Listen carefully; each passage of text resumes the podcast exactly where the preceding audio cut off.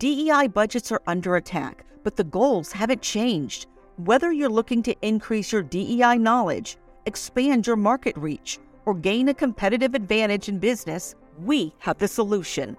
TDM Library is your single source for expert curated DEI resources, strategies, and solutions, all designed to help you transform your workplace culture and be a more effective contributor. For $9.99 per month, you get access to our searchable subscription based digital library. There, you'll find articles, practical how to guidebooks, podcasts, award winning micro videos, and more than 700 Q&As designed to help DEI practitioners, thought leaders, and executives create a more inclusive workplace. Whether you prefer to listen, watch, or read, we have the resources for you. TDM Library goes beyond the basics to dive deep into topics such as inclusive language, the business case for DEI, talent acquisition, and C suite engagement. For less than the price of a sandwich, you get access to our library of more than a thousand pieces of original, expert curated DEI content. Join today and get your first 30 days free. Get your library card now at tdmlibrary.thediversitymovement.com.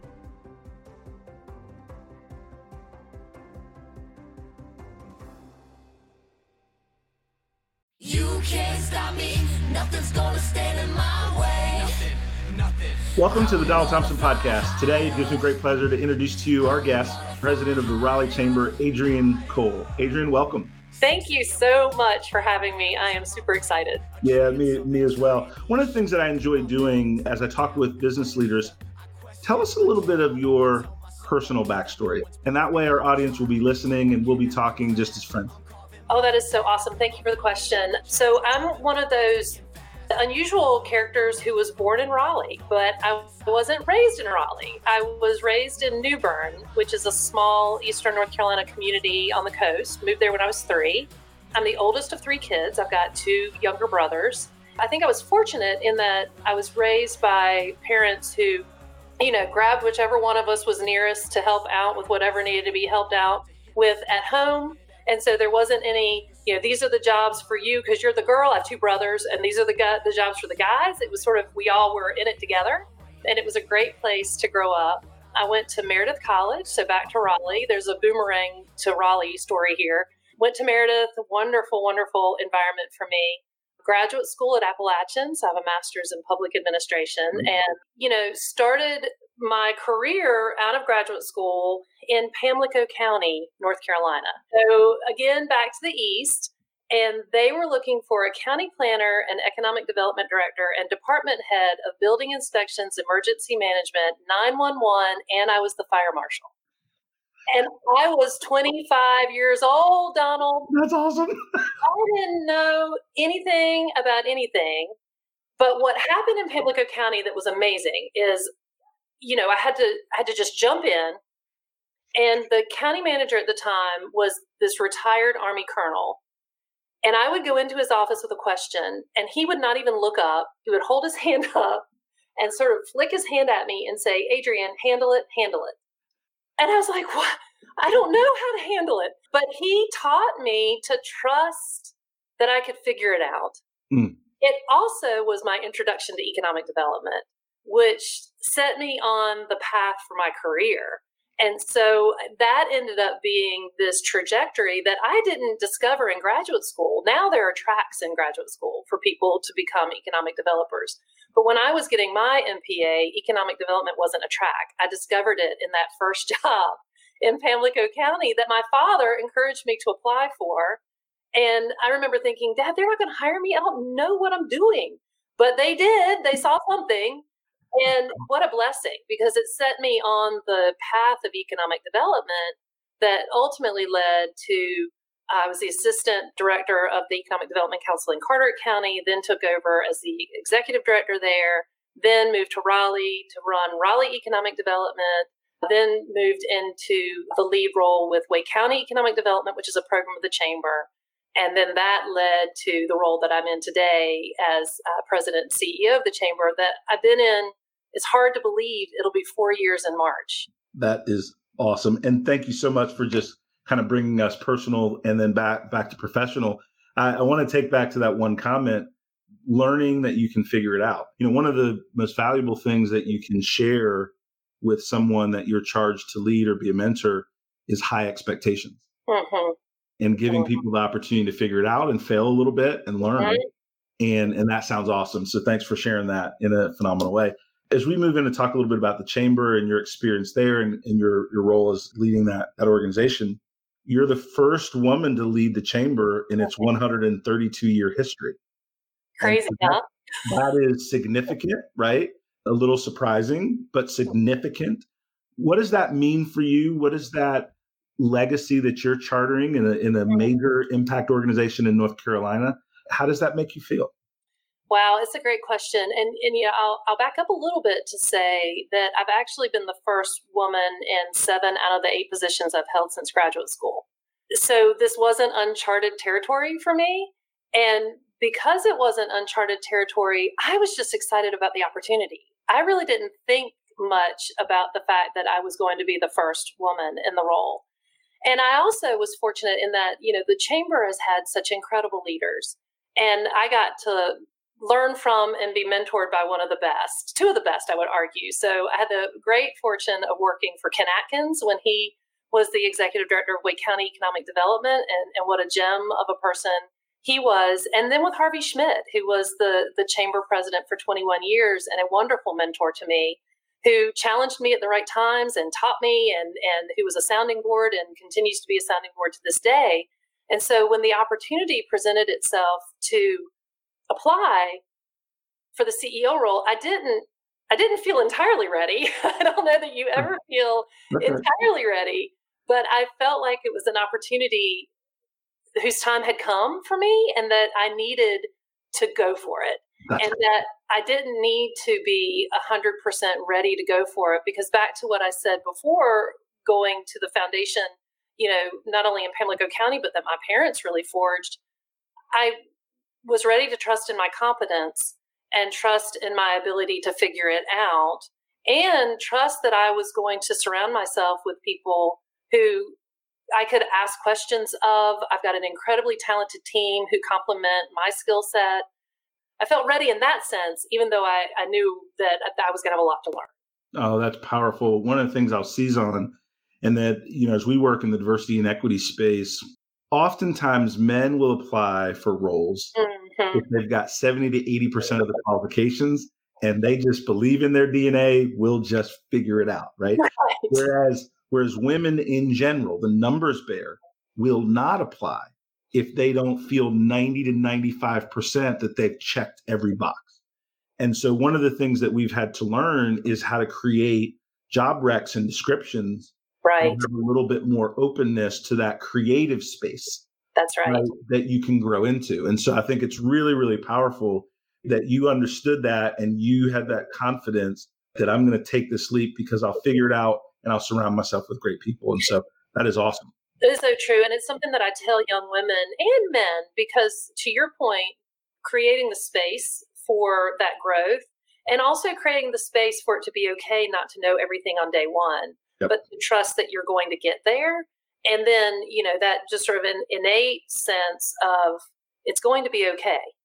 I am ready enough and I trust that I'm going to figure out the rest. And it takes time. You know, some other great advice I got at the beginning of another job, not the one that I'm in now, but I had a, a colleague who was already in, in a similar role say, it's going to take you 18 to 24 months to really feel like you've got your sea legs. And that was such a gift because it, it wasn't that I was not going to strive to learn as fast as I could, but it gave me some permission to not have it all figured out in day one. Just that taking that little bit of pressure off of ourselves, because goodness, you know, we all put a ton of pressure on ourselves. So it was taking that little bit of pressure off of myself to say, okay, it's okay if I have a bit of a learning curve here. That's right. No, that is really, really, that's powerful and, and exciting. And I think as we do these podcasts and chat with folks, you know, most of our listeners are very well established in their careers or their direction of their careers, but we all as individuals are still dealing with those points of fear, uncertainty, and doubt right, that keep us from our greatness, from our excellence. right. And and so I, I think it's wonderful that encouragement piece from your parents, right? Mm-hmm. Because it starts with with that family unit, and and and that's a blessing. And then you've had a lot of great mentors, and and I share that as well. And I, I'm I'm super excited. Let me ask this: as we think about the chamber and the leadership challenge, there's been, you know, I'll use the phrase racial tension that is an automatic understatement, right? Mhm, mhm. Uh, we've had some political things going on. We got this pandemic going on. Let's talk about diversity, equity, inclusion a little bit, and some of the racial tensions that have been going on in our country. How have those things impacted the chamber? right. Created opportunities that you all have leaned into. Tell me what's going on with the mind of a leader with some of these elements that are around us. Thank you for tho- those questions. And and if if you'll bear with me, I'm going to go mm-hmm. back a little bit in time. So we started organizationally a journey around equitable economic development about six years ago. So I was still in the Wake County Economic Development role. So I was the executive director of Wake County ED, which is a program of the chamber. The county had just done their vulnerable communities heat map that showed pockets of vulnerability looking at several different metrics throughout the county. And I will never forget it, Don. We were having a staff meeting and I had my ED team around me and we were looking at our project load. So companies that were considering the market and the number of jobs that they were going to create in the investment and you know knowledge-based economy and six-figure average salaries and fan- we are so fortunate in this market to be Mhm. attracting the types of talent and companies that we're attracting right but meanwhile i had this heat map on my desk and i stopped the meeting and i said gang what are we doing about that what is our role in affecting or or making a difference for vulnerable communities in Wake County. And I said, you know, we're a chamber, we're an economic development organization, but what is our role? I wasn't interested in throwing a bunch of stuff up against the wall to see what was going to stick. so I wanted to know what other communities across the country were doing. So we hired RTI to do a best practices look across the country. And they did that, coming back with policies and programs that were moving the needle in vulnerable communities from an economic development, economic mobility perspective. Presented that information to the county commissioners in a work session, and they are wonderful partners of ours in our economic development work. And from that conversation, we were able to hire a director of equitable economic development on our team, and that's mm. Danya Perry. Gotcha.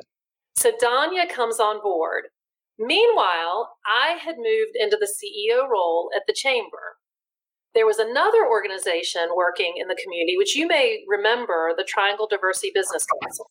Their founders, Christopher Gergen and Ken Lewis, came to me and said, We'd like to partner with the chamber. We need more structure. We're, we're volunteers. We have day jobs. We need, you know, we would like to partner with the chamber. I was just brand new into my role. We had just hired Danya. I said, give me a year. You know, there was a bandwidth issue, right? But I was very, very interested. Yeah, we were building out the Equitable Economic Development Program, and I really was interested. I'd been participating in the Triangle Diversity Business Council and in those meetings, and I was really interested in that work um, and how we could help companies get better in this space. So from that, a year passes almost to the day and i had a, a another conversation with christopher and we decided to move forward with that partnership and we brought it into the chamber and created the triangle diversity equity and inclusivity alliance because we really felt like equity was an important part of the conversation and so that was march of 2019 so we had launched that program and had done some conferences. We had started our Courageous Conversation series. We had started some programming to support practitioners with corporations that were working in the DEI space. We were bringing the DEI professionals together to share best practices. Fast forward 2020, 2020, Yeah. and the murder of George Floyd and the racial reckoning in this country and the raw emotion and uh, understandable just you know it was just palpable and we were in a position as a chamber that i think was maybe unusual for chambers in that we had been a part of these conversations so it enabled us to to have a seat at the table and to continue learning and being honest and talking about what do we need to do next. Yep. And that's really informing not only the work that we've been doing this year, but the work that we will be doing for years to come. That is not easy work, but my goodness gracious, it's the right work for the future of our community. That is awesome. And I appreciate you taking the the time and space to, to develop that the journey. Mm-hmm. Right. And and really it makes a very powerful statement about the chamber in that these macro events may have accelerated some things, mm-hmm. but your mind and commitment was already there. And that is really, really powerful. What do you say to business leaders or people in general that ask, is this diversity inclusion stuff a fad? Is this something that is really going to be a long term part of what we need to think about? How do you bridge that conversation with what I would say the uninitiated? Right, uh, uh, great question. I so first of all, I think it starts with the leader's commitment and belief, and I believe that it is foundational to our not only our our corporation's success because there's a lot of data that shows that diverse teams are more effective, they're more creative, they're more profitable, they're more innovative. Those companies are the companies that are getting it right. It's also important for our communities. We think about mm-hmm. talent pipeline and how we are facilitating economic mobility within our community. And it, and it also bridges so much of our work, right? So it bridges into public policy those policies that are on that we're looking at at the local and the state level. It bridges into transportation and mobility. Yeah. It bridges into housing and those sorts of things. It bridges certainly into education. And so when I think about our work as an organization, it is absolutely as fundamental as those other things that we are working on when we think about having a uh, community for all and a Wake County that works for everyone. You know, we have all of these accolades that our community gets, and I'm thankful for every single one of them. I feel honored to do this work in this community. This has not been an easy year to do it, but what an honor to be able to do it here. And we are a we are a winner in economic development. We're a winner in the talent equation. We have incredible parks and greenways and, and open space and reasonable cost of living. But that isn't the case for everyone in Wake County. So everyone's experience has not been what those accolades would reflect. And this isn't pie that we're talking about. It isn't like there's a finite amount to go around. That's right. we can make more pie. We can make more pie. and, and so, why wouldn't we want those opportunities to eliminate the barriers for all of our citizens? and and that's where the the work comes around dismantling uh, racism and making sure that we're having those very honest conversations to identify barriers. And and I think that it absolutely is fundamental to our economic success to our to our talent success long term. And so it, it's work that has to continue. I've heard people say Danya has said it's a, a movement not a moment. Mm-hmm. and I, I think that that's true. No that is awesome. I appreciate that. One of the things as I learned more about the chamber, you know, I would say, you know, I remember having coffee, you and I, maybe it's three years ago now. Wow, at, probably, yeah. At a, at a Bruegger's bagel shop and, and just our first time spending time, mm-hmm. right? We had known of each other and seen each other, but the first time we really got to spend time. And the one of the things that I was really impressed is I didn't fully understand all the different things that the chamber was responsible for. Right. And it was such an opportunity just to hear the breadth of what you all are, are doing. If you are talking to someone and they're thinking about becoming a member of the chamber, how would you share with them that it's not just this white male cigar smoking club, but it is an action based organization doing great stuff? What are some of the highlights that you would share about the chamber like you did with me? Right. Yes. How I love that question because so first of all, I, I, tell people that when you've seen one chamber, you've seen one chamber. So depending on where you've come from, your view of a chamber of commerce might be very different than what our organization is all about. And and that goes to you know the size of the organization, the size of the community that the chamber's in, and chambers tend to respond to what their community needs in some some regards and then some of it also is driven by the size of the community and the scope of the organization. Wake County Economic Development has been a program of the Chamber since the mid 80s. We've partnered with the city on economic development work since the mid 90s. We started the Regional Transportation Alliance 20 years ago almost. So when we look at our work at the chamber, I would say that you could sort of divide it into a couple of categories. One, you know, we certainly work to to support the business community and that's small businesses to large businesses we have one person entrepreneurs who are members of the chamber on up to our largest employers like IBM we also are very very focused on what I would refer to as product development so those things that make our community great so education transportation diversity equity and inclusion some of the public policy things that we work on transit and transportation those elements, we often run bond referendums to support a lot of that work. We we have a long tradition of being the advocacy arm for the Wake County Public School System bond referendums. We most recently were the advocacy arm for the housing bond referendum that just passed to, to generate $80 million for affordable housing in the city of Raleigh. All of those things that we are focused on that help make this community one where companies and individuals can be successful. And then at the, if you think about the third area, would be that economic development where we're working with companies that either are already here and interested in expanding or companies that are interested in moving in from other markets. It's where we're working to support entrepreneurs too and growing companies. It's where we're marketing externally. So we have a digital marketing campaign right now targeting the Northeast and the West Coast for companies that may be looking for a better talent picture, an area that has a lower cost of doing business, maybe isn't as crowded as where they are, and has opportunities and access to amenities that they can't access in those parts of, of the country. Got it's it. where we have our talent initiative. So, for people interested in getting involved in the chamber, one, it is a diverse organization. We have a diverse board. We have a diverse executive committee. We have diverse companies in terms of size and what they do.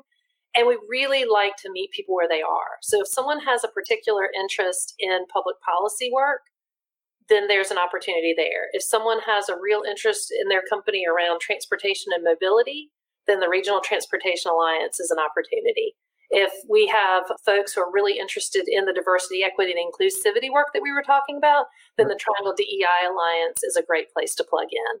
We want to collaborate kind of place. And the other thing I would say that I think is unique about our chamber and our region is that we bring people together to work on stuff. I take a see a need, fill a need kind of approach. If I or our board or our executive committee, our companies, our members sees something that they think deserves attention and focus and it's within our sort of sphere yep. then we're gonna we're going to look at it. We are very entrepreneurial in our approach to these things that is awesome and you know one of the things that i've experienced with the chamber is the educational opportunities that you provide to the membership.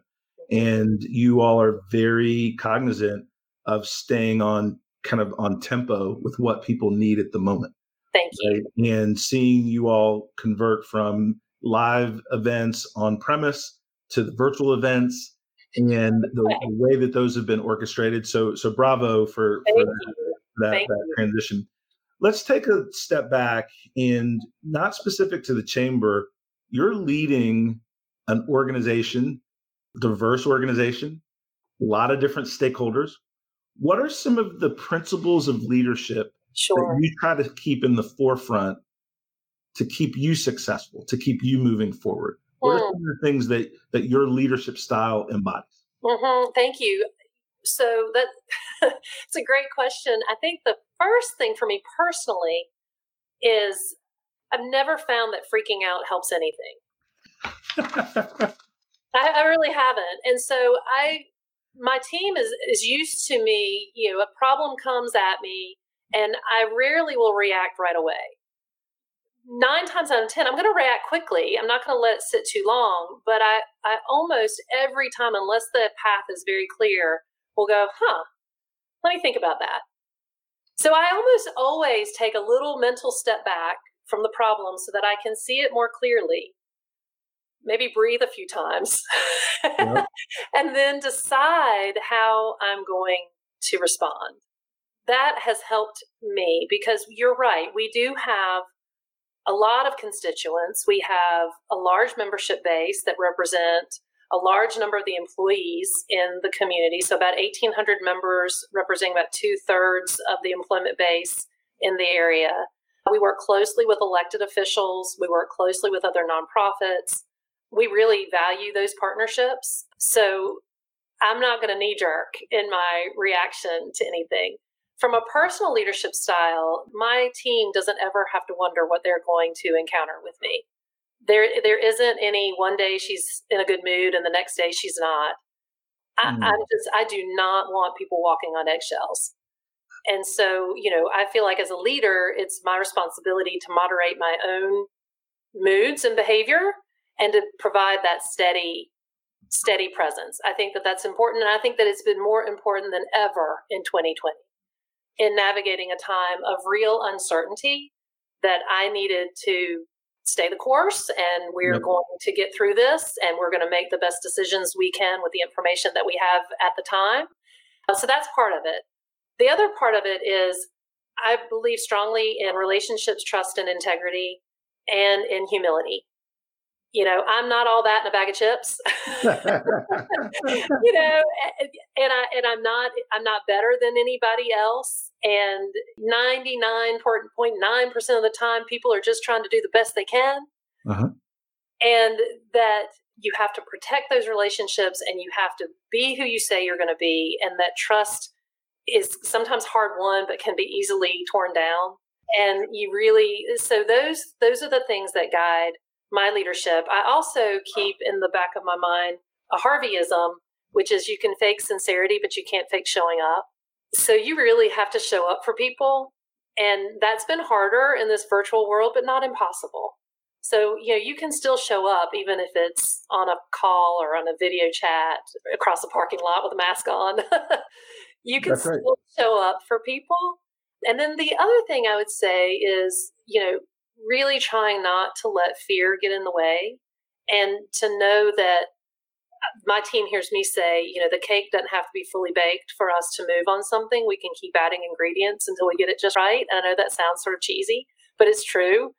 We don't have to wait to have everything completely ironed out before we move on an initiative that's important for our organization, our members, the, the community. Mm. I, I mean, you said you said a lot to, to unpack, and I think the biggest thing that jumped out to me was that steady presence, mm-hmm. because our teams respond to the temperament and the behavior of the leadership. Right. And it's hard to be creative mm-hmm. problem solvers with fear. Right. That doesn't mean fear doesn't exist. It's just hard to be in the moment, innovative, next level thinking, gripped with fear. That's right. Part of part of the leader's job is to create the right context. That yes, this is a challenge, but together we can push through it. Mm-hmm. And if we need some outside help, let's get that. But Absolutely. together we're going to push through it in that that mindset. So I appreciate those things that that that you describe and and especially not letting fear get in the way of moving forward. I mean, that's just clear, concise, and, and see that you all live it. When you think about growing a business in North Carolina, mm-hmm company moving to North Carolina, what are some of the highlights that you So when you're talking to these different companies and different folks that are thinking about relocating or growing in North Carolina, right? Give me that that one or two minute pitch that why why NC? Why the triangle? Why the triangle? Yeah, that's great. And I'll and I'll preface that to say that every company's drivers are unique. So we always dig for what's really going on with those companies so that we yep. can hit on what's going to really make the difference. But overarching all of that, I would say the very first thing is our talent.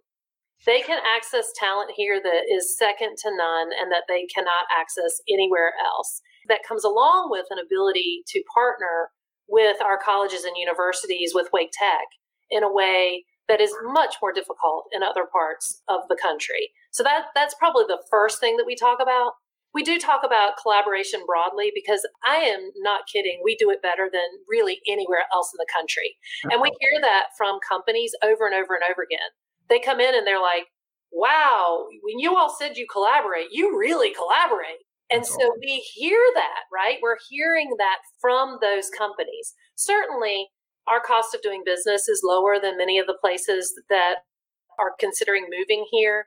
So that that runs in our favor. And then it gets down to other things that are much more specific for a, a particular company. But I will tell you that we work on everything. I tell people it's hilarious. I work on everything from potholes to headquarters. And it's the truth. you know, I might have a, an existing company, and we love, you know, existing companies that are thriving here and that have the potential to grow. Those are the best projects because you know those are those are your corporate citizens and leaders who are already here. So we want to help them. And I, yeah, I may have a, a, a leader call and say, Adrienne there are potholes in front of my my business and they're tearing up my trucks. And can you help? Yes, sir, I can. And the next call might be, a consultant in Chicago saying, We have a client that's considering your area for corporate headquarters. Can you help? Absolutely. And the other thing that I think is special about what we do here is we team up regionally. So it is not unusual for us to be working a project with our colleagues in Durham, with our colleagues in Johnston County. We really want to win it for North Carolina first, the region next, and then if we're fortunate enough to get it in Wake County, fantastic. Yeah, gotcha. that is a great. That is well well stated. Like that is that is awesome. Competitive collaborator. That's right. That's exactly right. Again, it it pie. That is awesome. Last last question, and I I, I want to be careful of your of your time. I'm thankful and appreciative of you spending time with us today. How do you want you know when you think about your legacy? Mm how do you want to be remembered? What are you building to? Goodness. You know, that's a great question. Well, first, I think I've got a lot more work to do before before there's going to be legacy. But I would say that she showed up, that mm-hmm. that she was there when we needed her, that she led an organization to become a much more diverse organization than it once was. That it's an organization for for the community and for the business community and for you know diverse business leaders and that she made a difference and that she was a good partner. That's awesome. Adrienne, thank you so much for spending time with us. This was amazing. Thank and i continue to look forward to getting to know you better working more closely together with with our work and business and, and with the chamber in north carolina and raleigh in particular is very fortunate to have. Well, I'm so grateful for being with you today. Thank you so much for having me. Oh, you're welcome.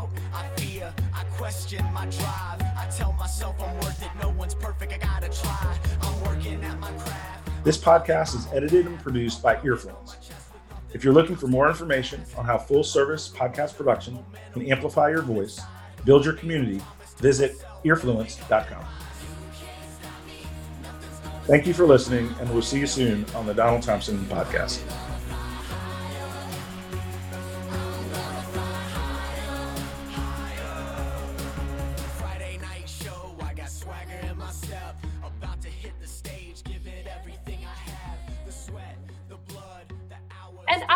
First woman in that job. And here was this young woman in Eastern North Carolina, you know, commercial fishing and agriculture. It, it was, it could be intense. I mean, I'll tell you another story. so I came into my office one day and I was like, something different. And I'm looking and I'm like, where are my diplomas? And I couldn't find them, couldn't find them, couldn't find them. And then the toilets upstairs in the courthouse started overflowing and someone had gotten angry with me because I was telling them what they could and couldn't do with the subdivision. And they had taken my diplomas off the wall, smashed them, and crammed them in the toilets upstairs in the courthouse. Oh, oh my gosh. you know, you just can't make this stuff up. You just can't make that up. no. And so, you know, when stuff happens now, I'm like, at least you didn't cram my diplomas in the commode. That's something. You know what I mean? Perspective. Oh man, my cheeks are are, are hurting.